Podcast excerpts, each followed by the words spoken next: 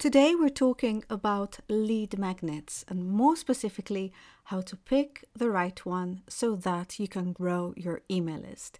And of course, we want to grow our email list with the right people. So we need to make sure that we know and we do quite a bit of thinking about how we're going to pick the right lead magnet. When I say lead magnet, I mean a free digital product. Uh, this is usually found on your website uh, or on a page that you create with a third party tool, so it is not hosted on your site, but it is still yours. Usually, we would give people a digital product for free in exchange for their name and email address. There are, especially if you are in Europe or your clients are European, you will need to think of GDPR um, there is some information about that on my website and also on my YouTube channel. Um, but for today, that's a little bit too much detail. We're not going to go into that, but do make sure that you look into it before you finalize your freebie. But first things first, let's plan our freebie and decide what it's going to be about. So, the first thing you need to think about is value. You've probably come across a lot of six, seven, and eight figure entrepreneurs. You probably see their freebies all the time, and all you also see, of course, you see them launching their courses. So, their goal and ours as well, of course, is usually to grow the email list with a free digital product that is connected to what you're going to sell later so that you can have people on your email list that are already interested in your product or maybe are just a few steps away from understanding that they need to buy it.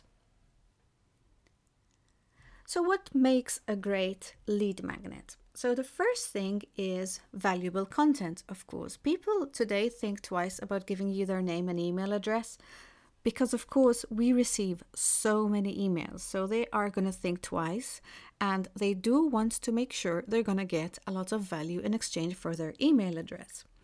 Now, don't run away to your page and, you know, improve your PDF and put more value into your freebie because this value is perceived value from your landing page. So, in reality, you don't need to really improve the quality of your freebie itself. I'm sure that's already packed with value. You will really make sure.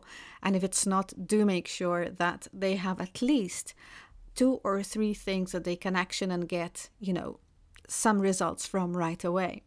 But what matters here is making sure that your landing page is converting and ideally it should convert at you know at least 40% if you can push it higher to 50% that's going to work out really well especially if you use paid traffic to it later. So make sure that your landing page is converting well and don't worry it's not going to convert well right away but you can keep improving the copy the imagery and making it more relevant to your audience and you can achieve a higher conversion rate as time goes along so, definitely, value is the first thing. But how do I know what's valuable to my audience? So, how do I actually pick the right lead magnet? So, in the online entrepreneur world, we call this um, creating the gap. So, you need to create a lead magnet that educates your audience into understanding what their next step is. But normally they wouldn't have sort of the, the skills at that stage to go to the next step. And that is the vacuum that your course or your program or your one to one sessions actually fill. So it can be an educational product, but it only takes them to a stage where they understand that basically they need to take the next step with you. So they need to work with you one to one or they need to buy your course. For example, you could be a social media coach. Uh, maybe you might offer a freebie on how to choose and set up your main social media channel. Uh, you can help them, maybe show them how to design some images and how to set everything up nicely. Once they've used your freebie and have set up their channel, the next step is going to be to create a social media plan to start posting. And therefore, you have created the gap for your social media coaching where you help them come up with their strategy. So, as you can see, you have helped them with one thing, which has then created the need for what you actually offer. So we're giving value, but we're also kind of guiding our audience into into the next stage, which is going to be sort of closer to working with us. So here are some ideas on what you can choose as your freebie. Now, one thing I always say to my clients is that you want the people on your email list to be action takers. The best way to make sure that the people who get on your list, who jump on your list, they give you their email address and their name, are actually action takers, is by giving them something as a freebie that they would use when they're trying to action the information they just read. So, to give you an example, so let's say you have a piece of content, you have a blog, or maybe a video that you've record- recorded, and you're going to, the call to action for that, you're going to ask them to go and download the freebie. Now, your freebie should be something that's going to accompany the action that you're talking about. So, let's say you're talking about, let's take the social media coach example again. Let's say you've been talking about creating your social media channel, setting it up. What you can do is to make sure that you separate the browsers, which means the people that are just there, you know, to learn a little bit more information, and separate them from the people who are actually going to take action, you may want to give them a checklist of all the steps to go through when they're setting up their social media channels, just to make sure that they don't forget anything. So, of course, if there's anyone reading that or anyone in your audience watching the video, they're going to say, wow, okay, cool, this is great because I can go download the checklist and I can make sure that I don't forget anything she's told me and I don't have to go and read this 1000 word article all over again or I don't have to watch this, you know, 10 minute video all over again. I can just go and use the checklist. So, what you've just done there is actually taken the people in your audience that actually intend to take action. So they are building this right now. They are building their social media channels, and you have put those people on your email list, which is exactly what you want because these people are taking action in the direction of your course, your one to one sessions, in the direction of the services that you offer. So that's exactly what you want. Now, it doesn't have to be a checklist, so this action taker could use a number of different things. So, of course, the checklist was the first obvious example, but it could also be a roadmap. Um, it could be a step by step process. It could also be an in depth ebook that explains um, how you do something and why you do it.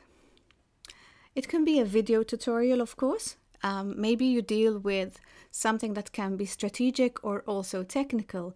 Um, maybe you have shared a template with them and you can actually show them how to fill it in and put together put together a little tutorial. You can also give them swipe files and templates. This is especially good um, if you teach writing um, or maybe design or you know any template that can help them you know do things a little bit quicker is going to be really welcome.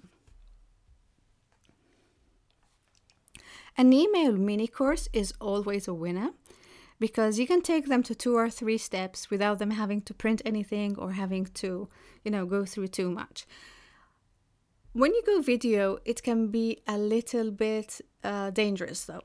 So, if you're going to go through a step by step process with video, you may either want to do like one or two minute videos so that they can watch them and take action right away or you may want to have, you know, a, a six minute video and then you have a transcript or you have a checklist or you have the templates. So you need to make sure that they don't have to go through the content too many times to actually take action because you do want them to take that action. Because, of course, if they don't build that social media channel, they're not going to need um, what you sell. They're not going to need your coaching, they're not going to need your strategy. So you want to make sure that you help them well enough so that they actually use this freebie and they get value from it so that they can turn around and say, hey, you know, that coach really helped me. Their freebie was fantastic. Okay. And another obvious one is to have webinars. Uh, maybe a little bit of a larger freebie would be a challenge. This is ideal when you are launching.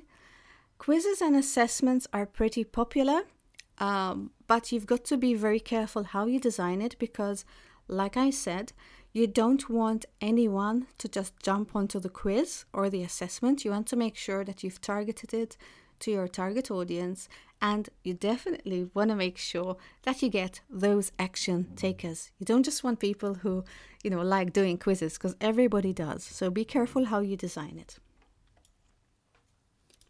If you're not sure which of these formats to pick, have a look at the archives on your computer.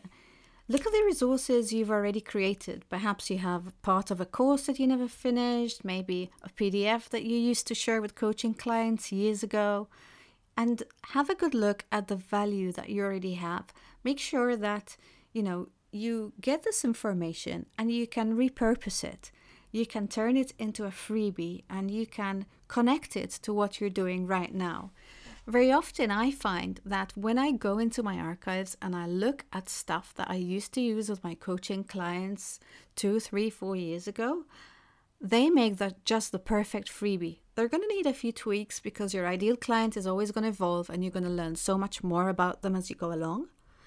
But you're going to find so much stuff in your archives you would be amazed. So go go right to your documents folder and have a look at what you find there and then pick the format from the content you have. So you know if you have a step-by-step process already or already have some checklists that your clients were using go ahead and use those. You know just use the closest format the one that takes the least work.